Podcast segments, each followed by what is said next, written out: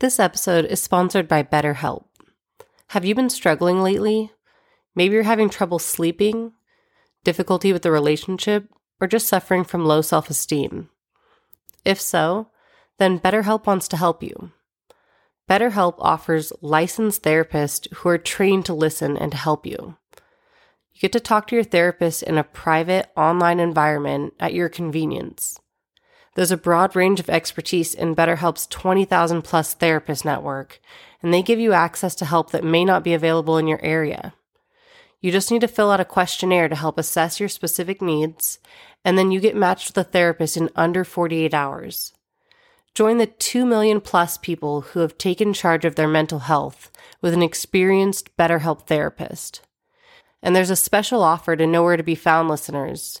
You'll get 10% off of your first month, but only if you go through the link or type in betterhelp.com slash NTBF for Nowhere to Be Found. That's better, H-E-L-P dot com slash NTBF. Thanks again to BetterHelp for sponsoring this episode and you can find the link in our show notes and on our website, nowhere to be found podcast.com.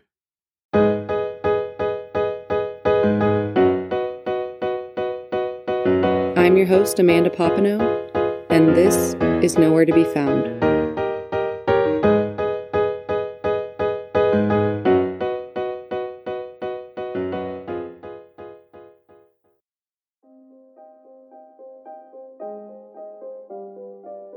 Think in all the cases I've worked so far, Shane's case has been the most difficult to nail down a timeline.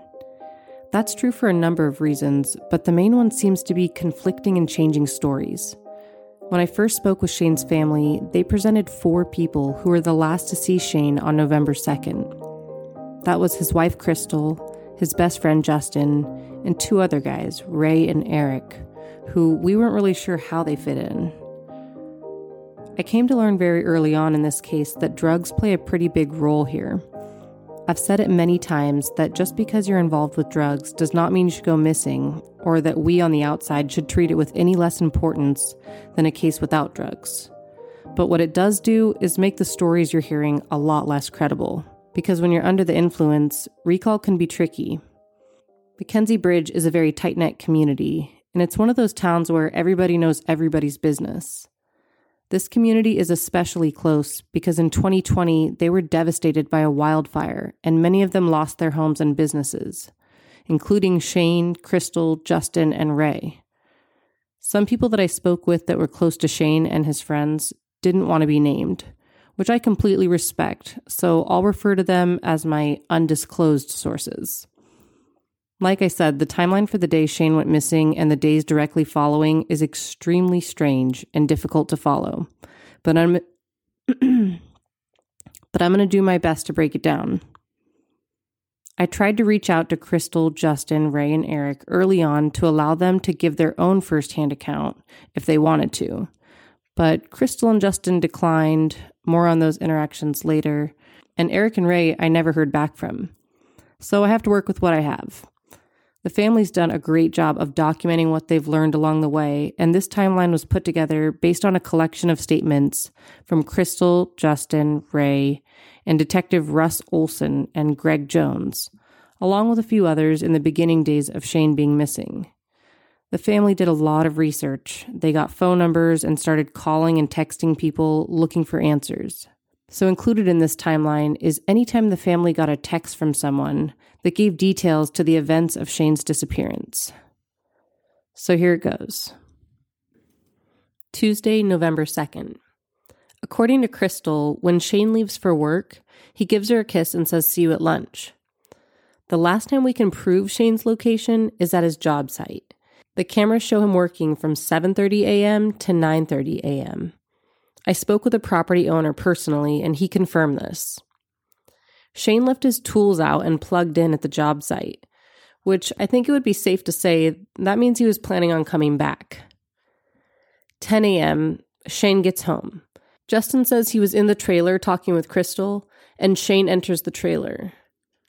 And already there, it starts to conflict because Crystal says that's not true and she never saw Shane when he came home at 10 a.m. But then there's a text from Crystal to her stepmom, stamped 10:13 a.m. November 2nd, and she says something like Shane's home, got to go. So we'll take that for what it is. So Shane gets home and Justin says Shane's pissed because a man named Eric is there and he's sleeping on the floor.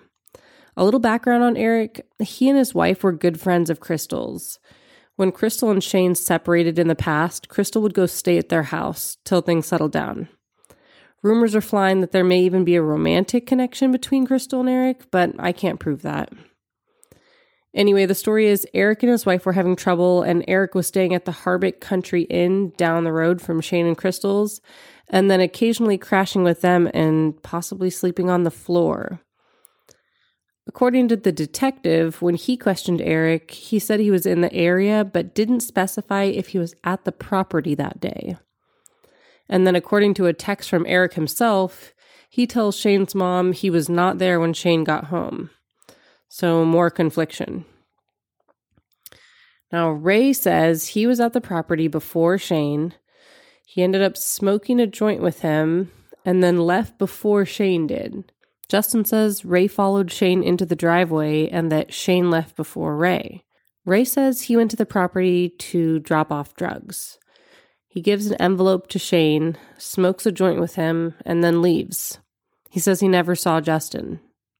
Detective Jones says Ray and Justin reported that while at the property, Shane sees the plumber's van pass by from the road, and Shane says he has to get back to work and leaves. And I can confirm that one of Shane's responsibilities that day was to let a plumber into the house that he was working at because the homeowners were actually out of town. And that's who I got this information from.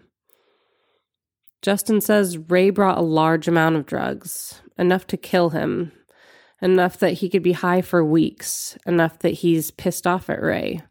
He sees Shane give Ray a hundred dollars.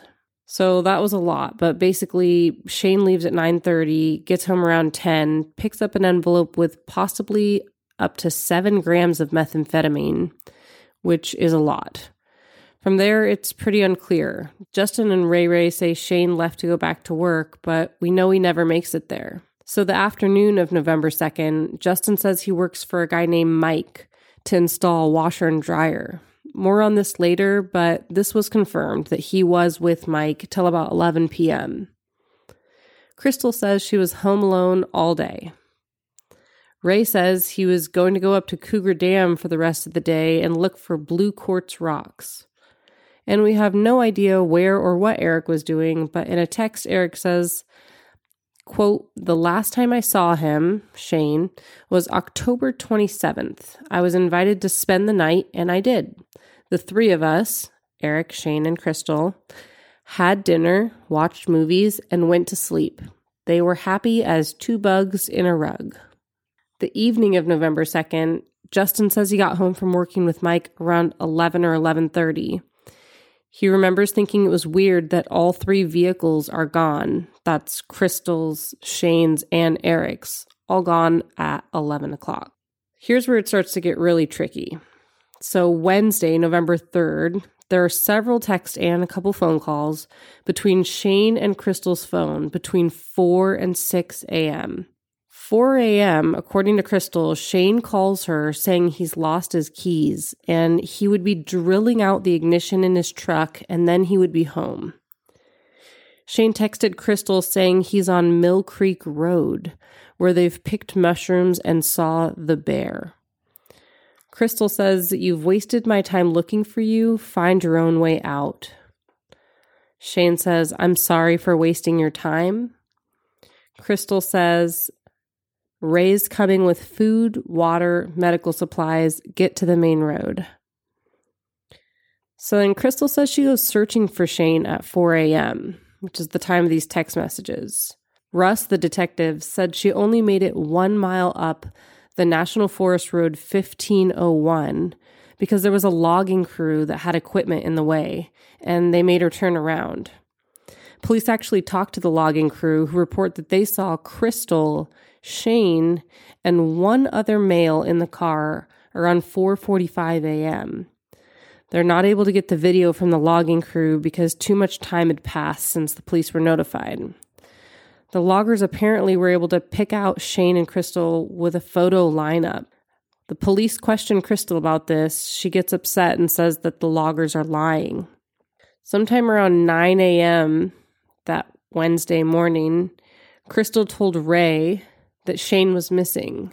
At 9:46 a.m., a ping from Shane's phone puts him on Mill Creek Road, which is exactly where he said he was in those text messages to Crystal. So sometime after 9:46, Ray goes to search for Shane and he doesn't find anything despite looking for 5 hours. And this is according to Crystal. Ray brought medical supplies and food and water and a spare set of keys for Shane's truck. So, Wednesday afternoon, Justin's working with a friend from noon to 4 p.m.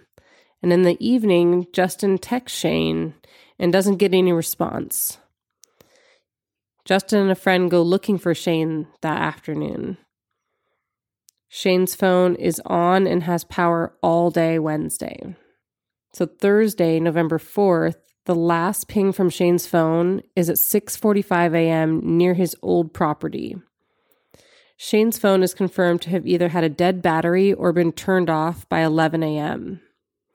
Around 11 a.m., Justin, Crystal, Ray, and Ray's friend go out looking for Shane. Justin, Crystal, and Ray find Shane's truck. Justin leaves a map in the truck with a handwritten note that says something like, Here's a map in case you're lost. We're looking for you. I took the tools out of the back so they don't get rained on.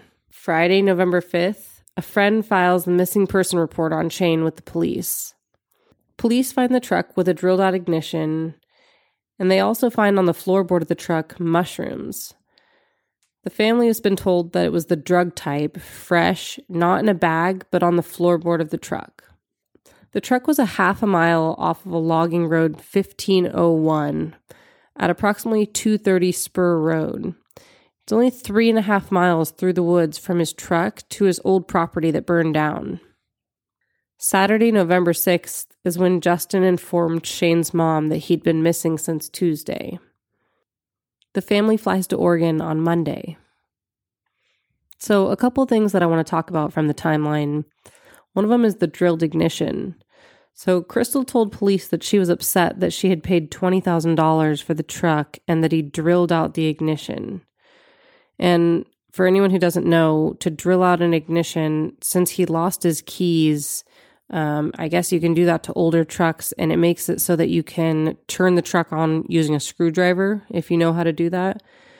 So I guess he's he's done this before, but um, because according to Justin, Shane had drilled the ignition on his previous truck, which was an older truck, and it didn't end up working on the truck that he was driving the day he went missing because that truck was actually newer and it had a computer system in it, and you can't drill out those types of trucks. You can only do it to the older ones. So basically, he did it for nothing because it didn't work. So Crystal was upset about that.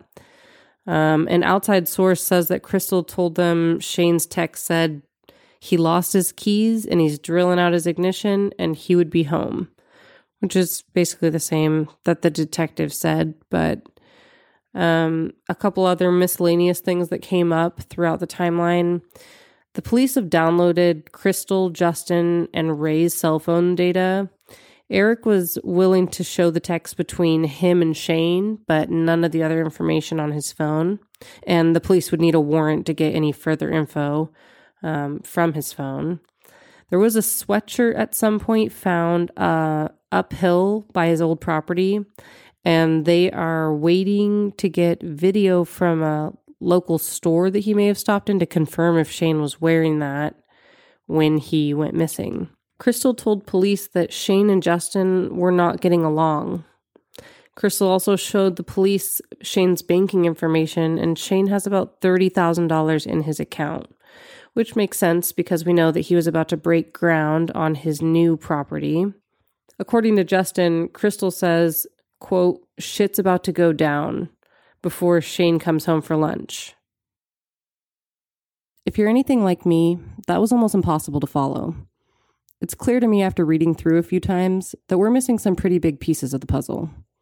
What it boils down to for me is Justin and Ray agree Shane comes home around 10 a.m. ish, and Crystal has a text stamped 1013 that says, Shane's home, gotta go, or something along those lines.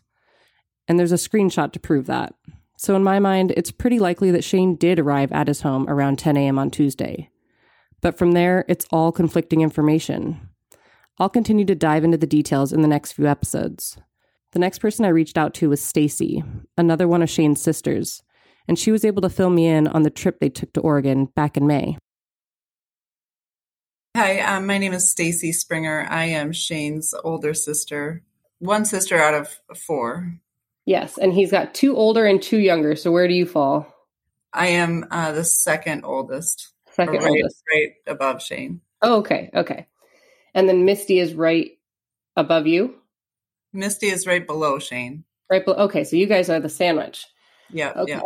So, um, you know, you guys are from Minnesota. I know you guys are kind of trying to work work on this from afar, which is extremely difficult. Working on it from, you know, the location is hard enough. So, you guys are definitely uh, dealing with some challenges there.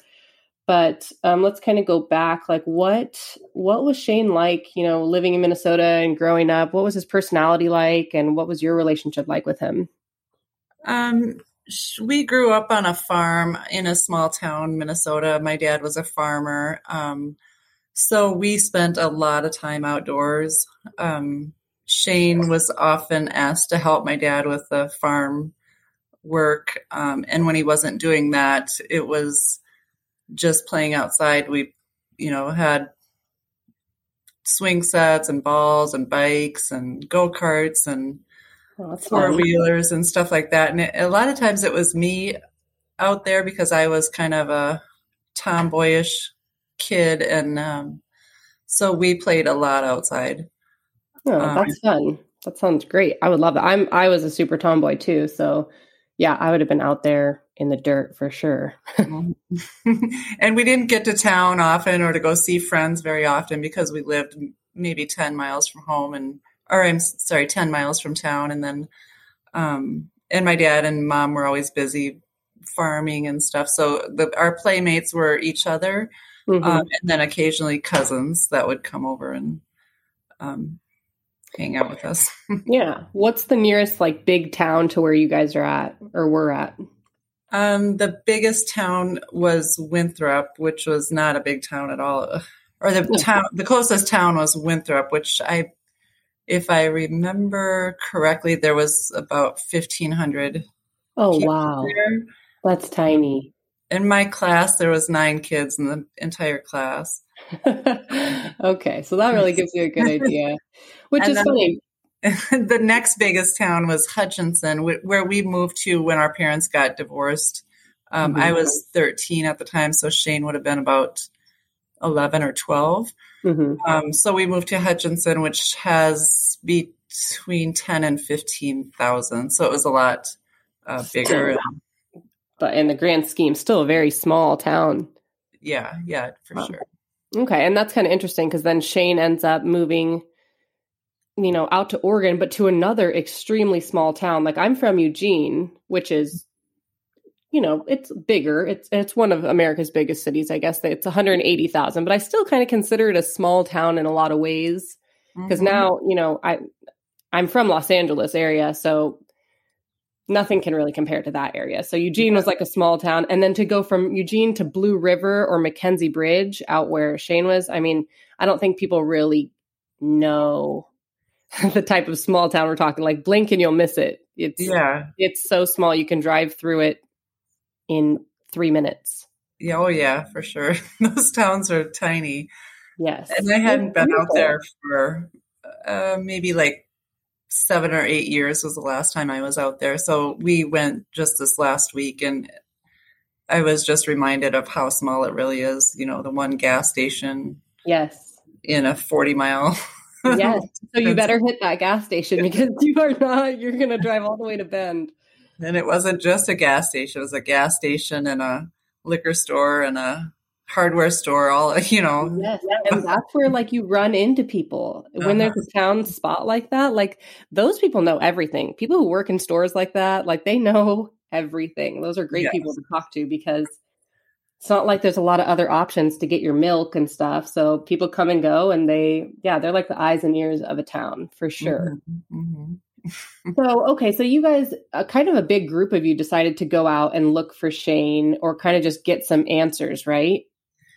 Yeah, we were hoping to get some information and some answers to things that happened from the investigators, possibly from the people involved. Um, mm-hmm. Also, just to kind of see the area. Um, Misty and my mom and my sister Jody went out there in November when it first happened, but the rest of us hadn't seen it yet. So I guess when we went out there last week, it was we kind of went out with a new perspective than you know than when we were there seven years ago or ten years ago. Right. Um, just and so did you feel like you know just seeing it in person? There's it was more overwhelming or kind of easier to get a handle on things? Um, for me, it was probably a little bit more overwhelming just because we went up into these remote areas, like where his truck was found, and um, up by one of the reservoirs, and it, the trees and the everything is so thick, and the underbrush. It seems like, and then the the holes with the fire. So it seems like you know it would take forever to walk 10, 10 feet in that forest. So it was right. kind of eye opening too.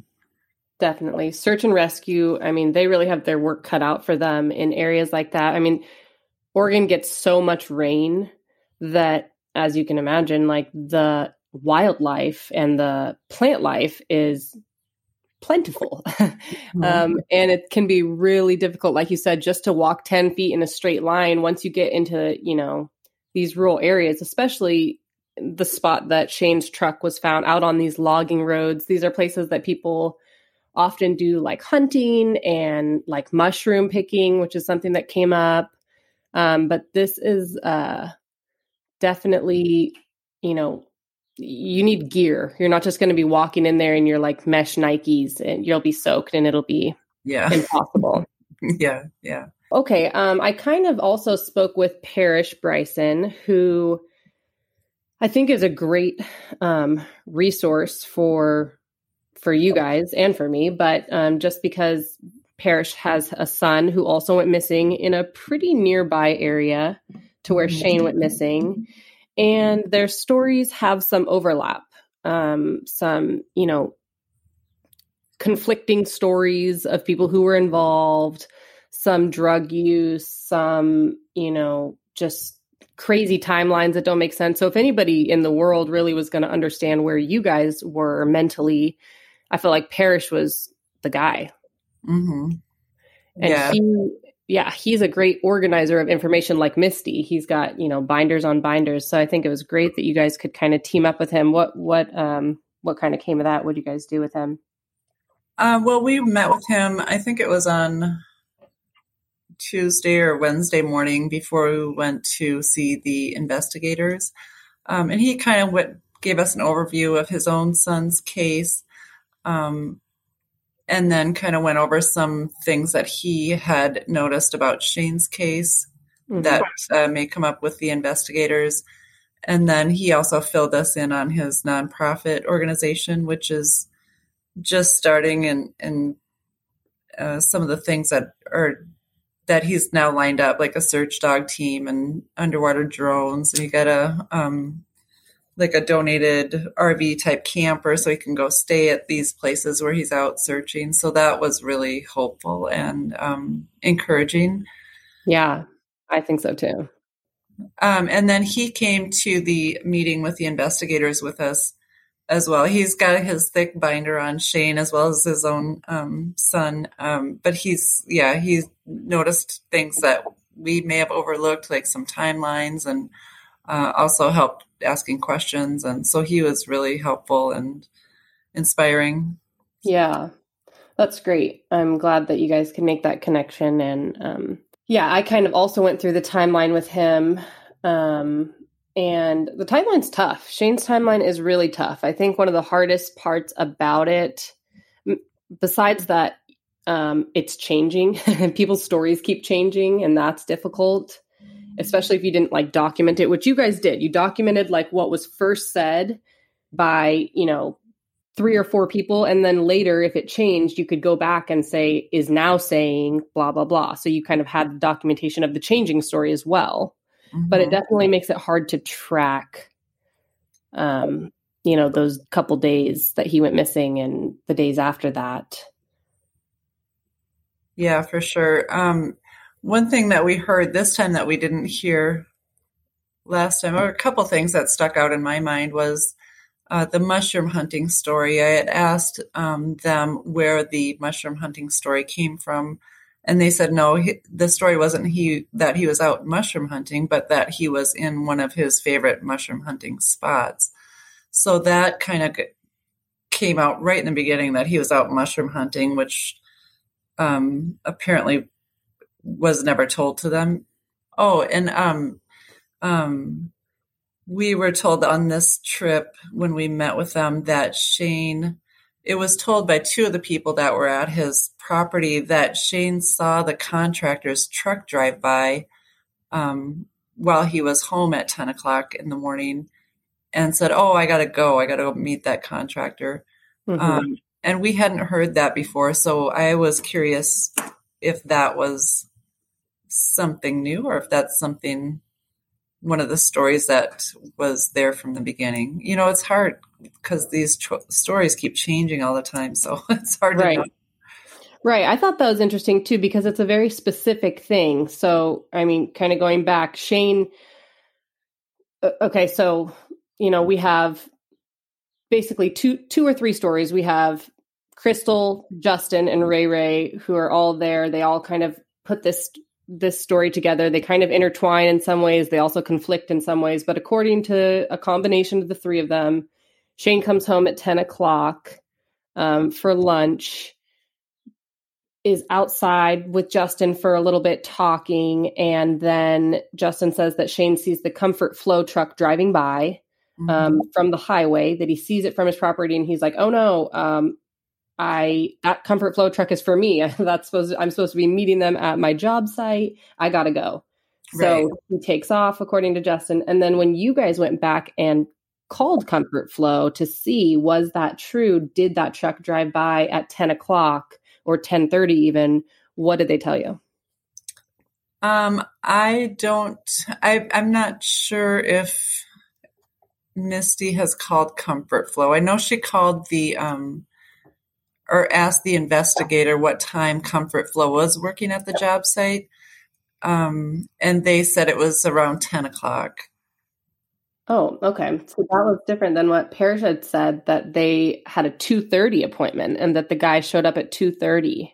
I don't and I don't know if Misty ever called Comfort Flow or not. I think she did. I think Parrish was saying I, unless it was Parrish that called them, but I don't think that would be the case. I think he was saying that I assumed it was Misty, called and um, they said that they were at the job site that that we know of that Shane was working at, um, but at two thirty, and that he waited for fifteen minutes and nobody showed up. But he figured out that the gate was actually dummy locked, and he let himself in and did the job and left. Oh. So what I would still haven't gotten though, and I'm I'm working on it, is contacting the um, owner of the house that Shane was working at to see if that could be confirmed. Like, do you have cameras? Is there, I, I think there are cameras, but I'm not sure. Mm-hmm. Yeah, he does um, have cameras. He does. Okay. So, yeah, if they could tell us that, like, was it really 230? Because that's a very specific thing then to lie about, right? Yes. That's, that's not just oh you know he had to go that that's a completely fabricated sentence that came out that has a specific you know it's it's more concrete Mm-hmm, mm-hmm. And so I guess it was Justin and Ray Ray that both said that. Okay. Um. So, oh, that's in, that's really interesting because I was really curious about that. Yeah. Uh, Misty did ask the homeowner that same day, and he he said oh, he didn't really respond. He just said that they have all that information already. So Um, Yeah, I've had a hard time getting contact. I mean, I've contacted him, but it's been difficult to um, get anywhere on that front, which is fine. And, you know, that's Mhm. totally people's prerogative. But um, for me, you know, just trying to piece it together, any little bit that we can get from other people who are willing to talk helps put, you know, put the puzzle together. So mhm. just reaching out to as many people as we possibly can. And it's been interesting. Um, I actually have been able to talk to quite a few people who live nearby and such since it's such a small town everybody knows everybody's business which is both good and bad Yeah.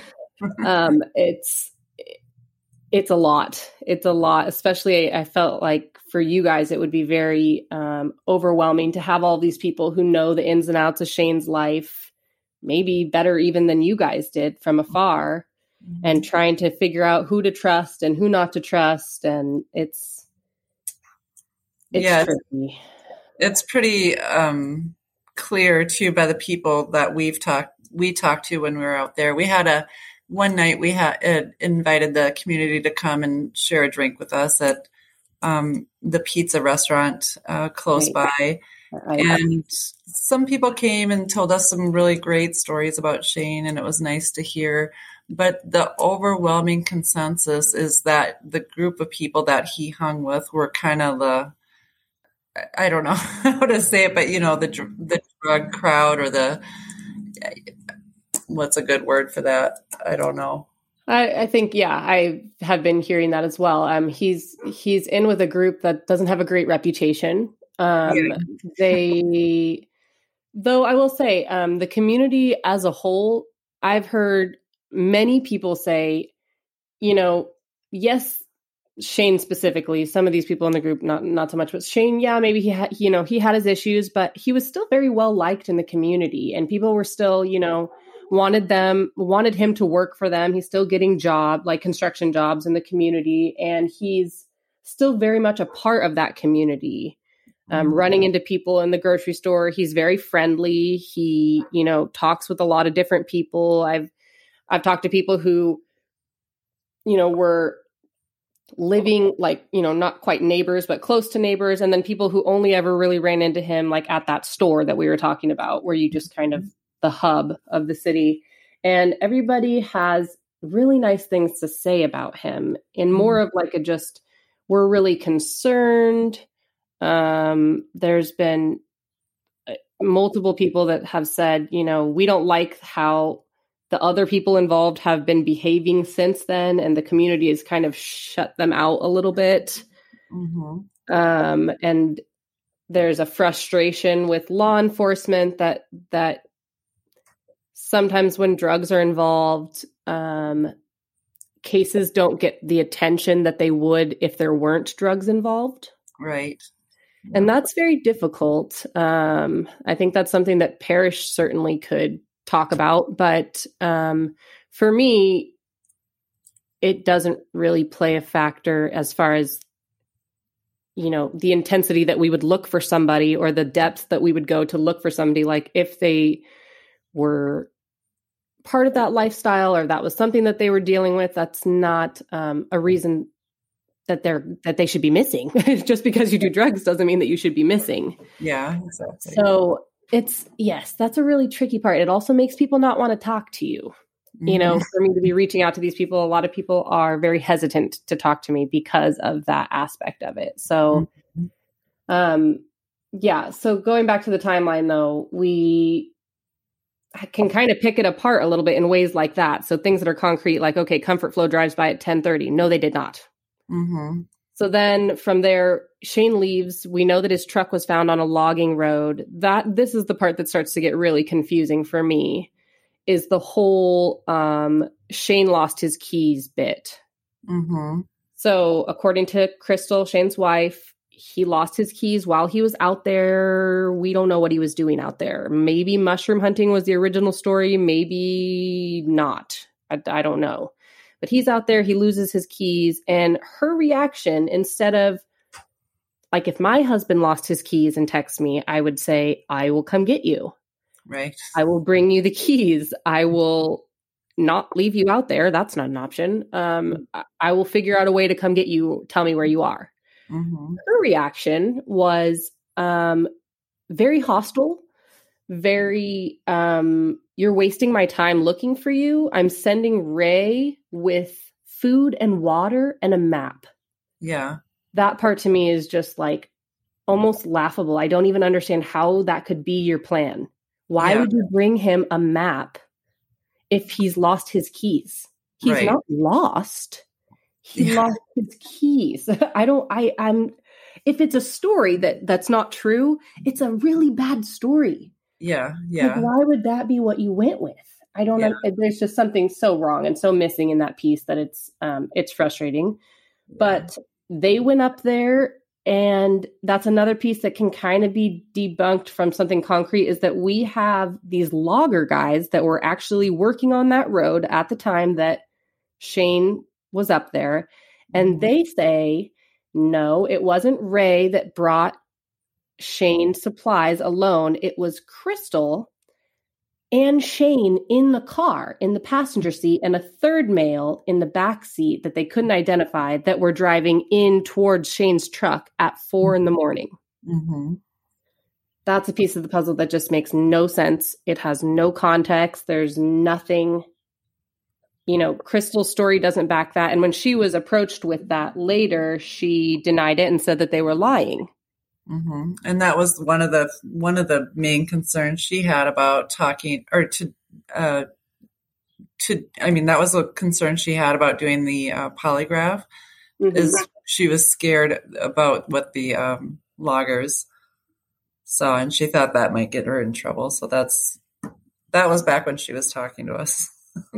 Hmm. She had So. I'll, I've had a very interesting conversation with her recently. I reached out very early on, like just put a cookie cutter text message out to a bunch of people saying like, "Hey, I'm covering Shane's case. You know, I'd love to talk with you if you're willing to chat with me. You know, just kind of give me your take on what happened, sort of thing." No response. I decided to try again with her though, um, after kind of piecing together what I felt like was a pretty good idea of what her life is right now. Mhm. Um, and to my surprise, she said, Sure, I will chat with you. And I said, Okay, great. Um, thinking we were going to have like a coherent conversation, which was not true. So basically, I started it with, like, well, let's just go back to the beginning. Can you tell me what your relationship w- was like with Shane? Her response was extremely disturbing to me. She said, quote, he's probably in hell. And I thought, okay, we are dealing with something very different than what most people would expect. Like this, this is not, um, this is not a normal husband and wife relationship. This is not, this is not good. Um, and she eventually, in the middle of our conversation, just made a complete 180 and told me that this was not Crystal. This is Poncho. And she doesn't know Shane. Though a few text messages before that, I said, Well, when's the last time you talked to Shane? She said yesterday. And this was this week. I mean, he's been missing for months and months and months. Nobody has talked to him. Mhm. So that was shocking. So I tried to pull more, saying, Okay, well, you just talked to him yesterday. How did you talk to him? Well, I'm not Crystal, I'm Poncho. Okay. So you can't you can't get anywhere with that, right? Even if she were to tell us the truth, we wouldn't know yeah, no. because uh, talking to her is like um it's it's not real life the reality there is not no. you're not on the Misty, same. Misty shared that um, story with us, so yeah it was rough it was rough i was that's a little her. I mean, taken aback that's that's her. it's, It's- shocking like who i've never talked to anybody like that before like grown woman you are a grown adult it's nuts. It's like oh man we're uh, this is like a cartoon character. Okay. Mhm. so we have that front and i i hate to like i don't like to speculate. I have no proof that she has done anything but i will say every single thing revolving around her story or her interactions with anybody since shane has been missing has been very negative. Mhm. very negative yeah. she's not in a good place she's she appears to be very very angry with shane over something we don't know about um because why you know why would you not look for him Mhm. Yeah. So that's the piece of the puzzle that I'm I'm missing is what what happened? How did you get here to this space? Right. And I don't know if we'll ever know, but No, I don't um, either. They, I, I, I was down in Texas with them back in March, and at that time, the their relationship was already quite rocky. mhm. Um, she had done something. I mean, she um, had broken her foot in like three different places and refused to go get medical care because the they required a COVID test and something with the government was gonna some conspiracy theory, something or other. Oh. Um, so Shane was prepping for some other medical procedures, so I agreed to take her to this one appointment that he searched all day for this appointment where she didn't have to do the COVID thing, Mhm. putting off his own medical stuff that he was there to do to try to find her. I don't know how many days he tried to find her doctor. So anyway, he found her a doctor that night. So I brought her, got her checked in, filled out the paperwork, and then I left her there because it was quite a long wait.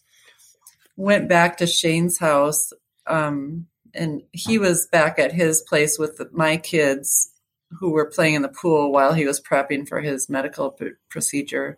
Mhm. And maybe an hour after I got there, she called him and said she's leaving. She does not want to stay. Come and pick her up. And I, I'm like, really? Really? And he was so disappointed because he worked so hard to try to find her this appointment. And then she called back and she's like, Yes, I'm serious. I want to go. So he said, I'll go get her. And I'm like, No, no, no. I'll go get her. You're doing this. He was doing colonoscopy prep. Oh So- no. so I went to get her, walk, and I didn't see her outside of the medical place. So I walked in, and she wasn't there. And I asked at the front desk, "Where's Crystal?" And and they're like, "Oh, she left like 15, 20 minutes ago. She's in a wheelchair in the pouring rain. She left the medical clinic." And I Wow.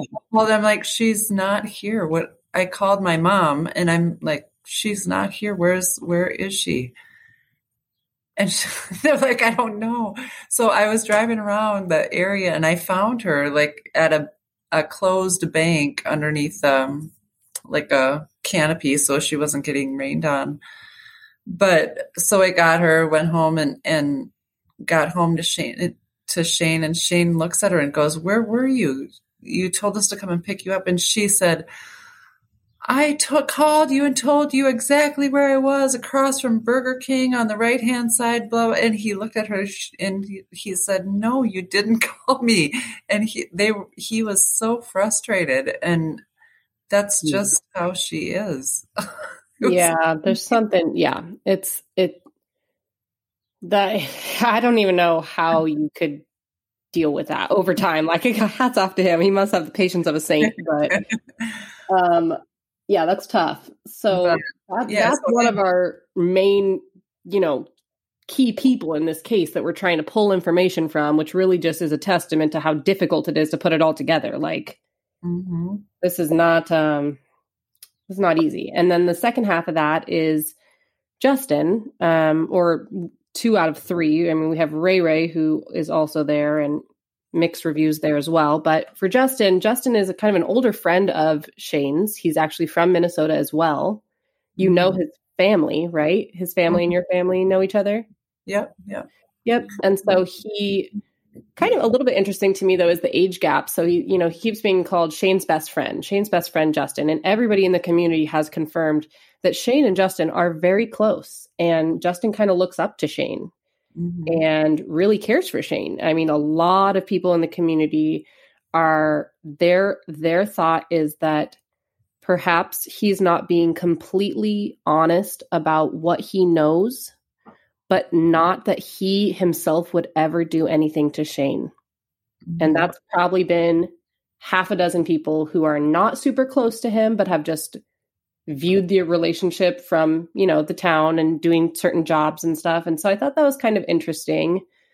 Um, there's a lot of people who are concerned for him um, and you know how this is affecting him and you know the path that he was on even before this that he's just not in with a good crowd same with shane and mm-hmm. um, but a lot of people are very sure in their friendship at least if nothing else yeah so that's interesting yeah um, so justin you know, lives on the property and he's kind of part of this where, but according to him, you know, after Shane left at that moment, the 10 o'clock, the truck drives by, which we know isn't true, but whatever, he leaves and Justin never sees him again.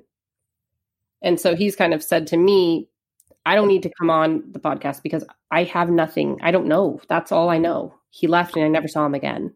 Mm-hmm. So um, but now he, you know, he's left. He's offered to do a lie detector, him and Crystal both, but they have not.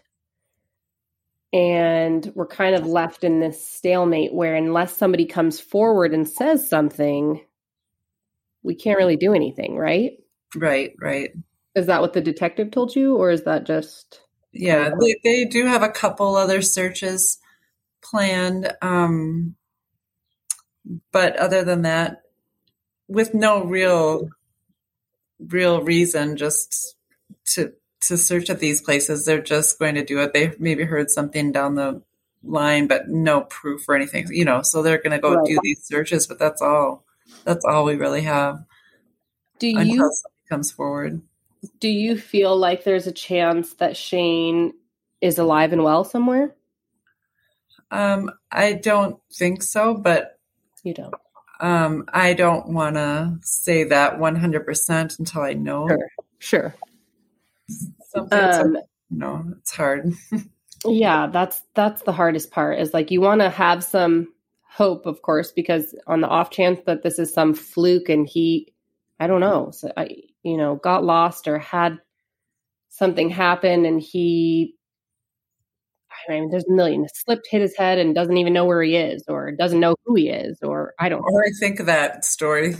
What's that story where that guy runs off to Alaska and just wants to live by himself? Yeah, off the grid. That's that all the time. Like totally. And I, in fact, like kind of diving into Shane's social media. He's not a big social media guy, but he does have some, and like that was kind of how I was able to start getting this group of friends that he has and kind of branching out and seeing who's friends with who and building this little web. But something that kind of was interesting to me was um, in September. So he went missing in November. In September, he joined a group on Facebook called um, Living Off the Grid. Mm-hmm. And it's all about how you can build like a homestead, grow your own food, use solar panels so that you don't have to mm-hmm. rely on like the electricity company and basically just start your life over in the middle of nowhere, like exactly like we were just saying. So, not to say that that is not possible, because it is an inkling in my mind that he could be the type of guy that might do that. Yeah, and he, he talked about wanting to live off the grid before.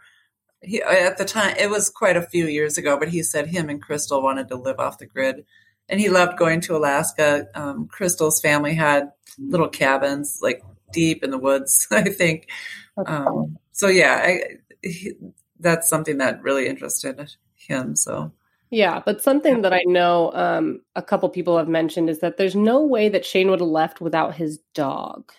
Yes. Um, and in fact, I just talked to someone today, and it was made me kind of sad. She said um, she drove by Shane's old property. The dog's name is Greta, mm-hmm. and Greta was all alone out in the rain out there mm-hmm. on his property. And I was very sad for Greta. I thought, who's taking care of her? And they said, Crystal's taking care of her. Mm-hmm. But I guess Crystal's kind of known as like the dog lady.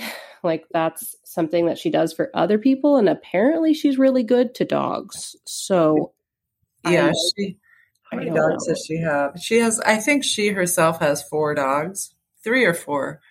They're her beloved dogs, and she doesn't do anything without her dogs. Like a couple times, Shane came back to Minnesota and she wouldn't go because she didn't want to leave her dogs.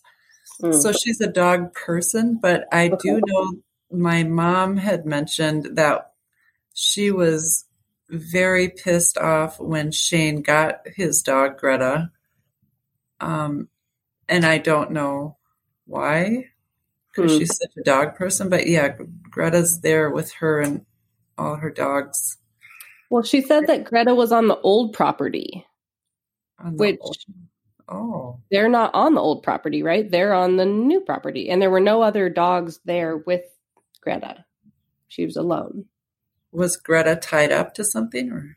I'm not sure. She, she just said she was alone in the rain. And I was like, oh, what? Oh my god! Should we get somebody to like adopt her? Or like, I mean, I could reach out. I have people in Eugene and even in Bend. Like, if she's not taking care of her, let's do something No. about that because I feel sad.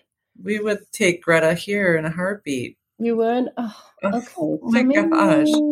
Look, okay, I'll reach back out to her and see if she can go by and see if she's still there and if she's tied up to something. And if it really was the old property, because there's no fencing or anything. Oh, really? Okay. So she would just. There be, would be the type that would just stay there, though? Like, is she pretty good? And that's I don't. probably just waiting for Shane. Oh, she's just hanging out. I know. I don't know. baby. Okay, I'll reach out. We'll find out about that because that is something that we could do for sure. Um, either figuring out how to get her to you guys or even have her in a foster situation until we can figure out something more permanent because I know Shane would definitely want her to be taken Yeah. care of. Yeah, she was outside when we stopped by the new place um, to try to talk to Crystal. Greta was Mhm. outside as well. Um, What kind of dog is she? uh, she's a Rottweiler, Okay. um, Hmm. and she's she's um, not she's the submissive one in the group, you know, because Crystal had her dogs first, so they're the dominant. Yeah. The, the big old Rottweiler is really submissive and shy, and she's really sweet and nice. Oh. And she stayed at the fence with us while we were there, and the other dogs went in with Crystal. So I don't, I, I don't know what happened after we left either. If she brought them, Were you able to talk to her while you were there at all? no, she told us to get the f off her property. Okay. Is it her property? Well, it's both her and my brother's. It is. It's in both of their names. Yeah, yeah, What about the old property that burned down? Whose name is that in? that is in my brother's name. Alone. Yeah, yeah. Any um I've heard some rumors that Crystal is possibly trying to buy that property, Shane's old property. Is that true? I heard that too. Um, I don't know if it was Ray Ray or Eric. It's Eric. Eric. So I heard that from one of my family members that her and Eric were trying to buy Shane's. I don't know how she. They're trying to get that property from Shane so that they could build on it. Um, to I think together. I don't, I don't know. I don't know. I'm a little Yeah. bit confused on Yeah, that one. that's that's what I heard. Yep. Okay. So Um, the yeah, the old property burnt down to the ground. So my mom actually um, lent him Shane the money to buy the new property. mhm. Um, and I don't know. I heard little rumors, but I don't know if this is true. But Crystal insisted on being on the title with him on the new property. Um, and then when they sold the old one, he was going to pay my mom back. But um, when we were out at the fence trying to get to talk to her, she was screaming out the window to tell us to leave. and my niece said, "But Grandma brought the Grandma bought this property or something," and she said, "Yeah, we'll see about that." So she Has she been would be weird. questioned? I mean, did she actually have to go in for questioning at some point? She did not go in for any official questioning. I know the detective came out to her place one time and talked to her outside at the picnic table that's outside. Uh huh. Um, and maybe one other time, but I don't know. I think that was more casual. Okay. Um, now that she has a criminal defense attorney, they are, um, they say they can't really talk to her at all. Okay. Um, so I think they've kind of stopped attempting getting answers Yeah. or questioning her. Yeah, that's interesting. That makes it tough. It's strange because if you commit a crime, and you get a lawyer, that that doesn't mean you can't. I Right. You still have to talk. You I mean, Yeah, Yeah. I, I don't know what they're waiting for then. Like, at what point do they have enough to say, now you have to come in and at least be questioned? Maybe we're not going to arrest you. We don't have any proof that you did anything wrong, but you certainly have to come in and tell us what happened. mhm. You don't just get to say, like, I'm not going to tell you, and Yeah. there's nothing you can do about it because I have a lawyer.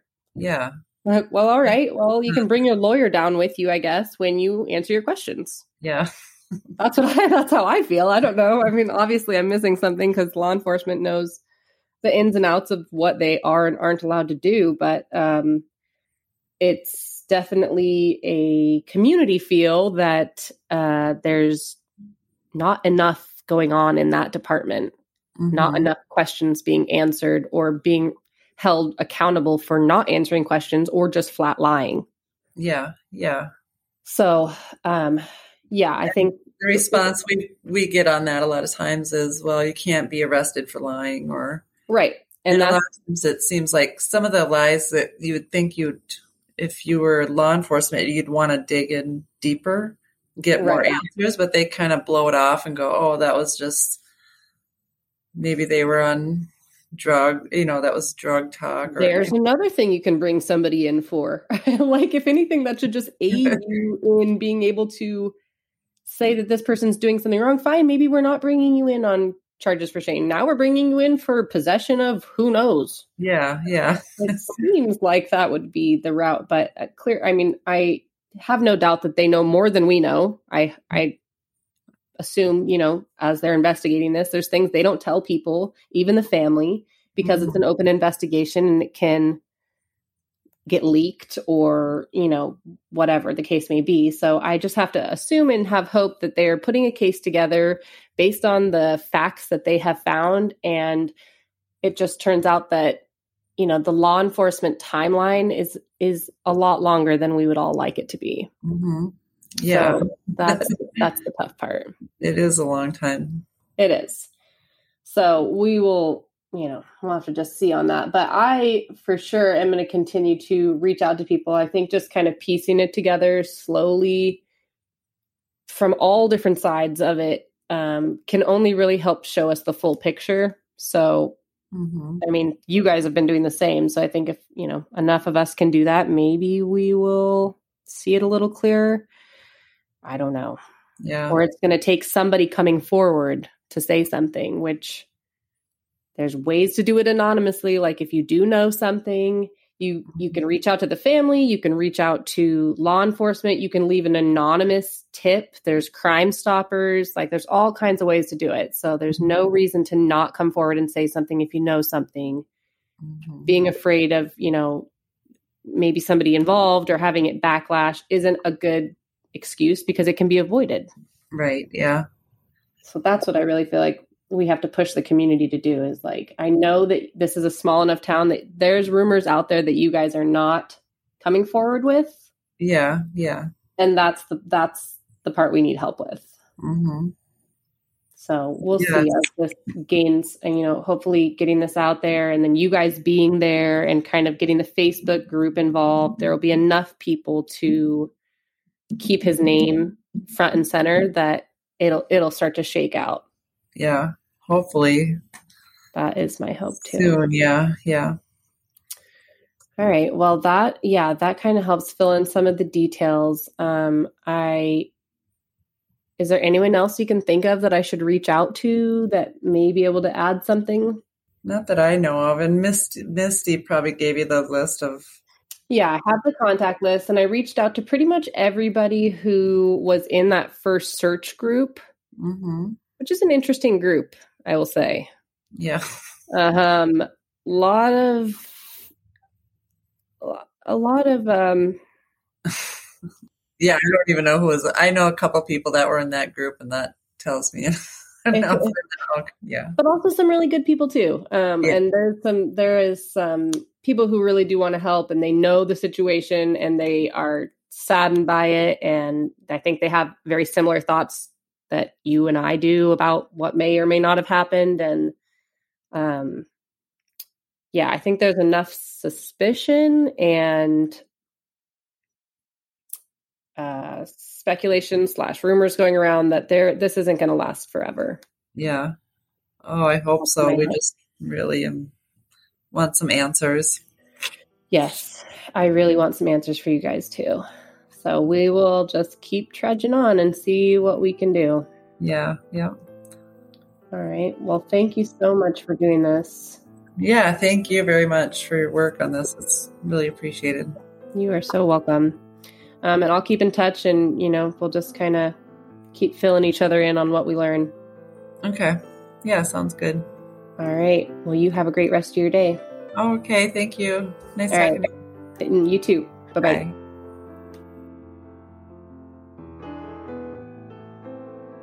Talking to the family is so valuable when it comes to getting to know someone's background and the efforts going into searching for someone. But in this case, Shane's family lives so far away from him, it makes more sense to me to try and speak with people who see Shane regularly and know his day to day habits. McKenzie Bridge is so small, it didn't take me long to figure out who knows who and who I should contact. So, on the next episode, we're going to start to unpack all the details I learned from the upriver locals.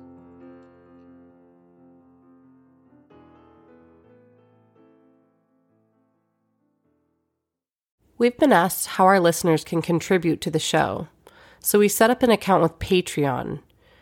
Check out the link in our show notes if you're interested in supporting our cause. You can also find it on our website, nowhere to be found podcast.com.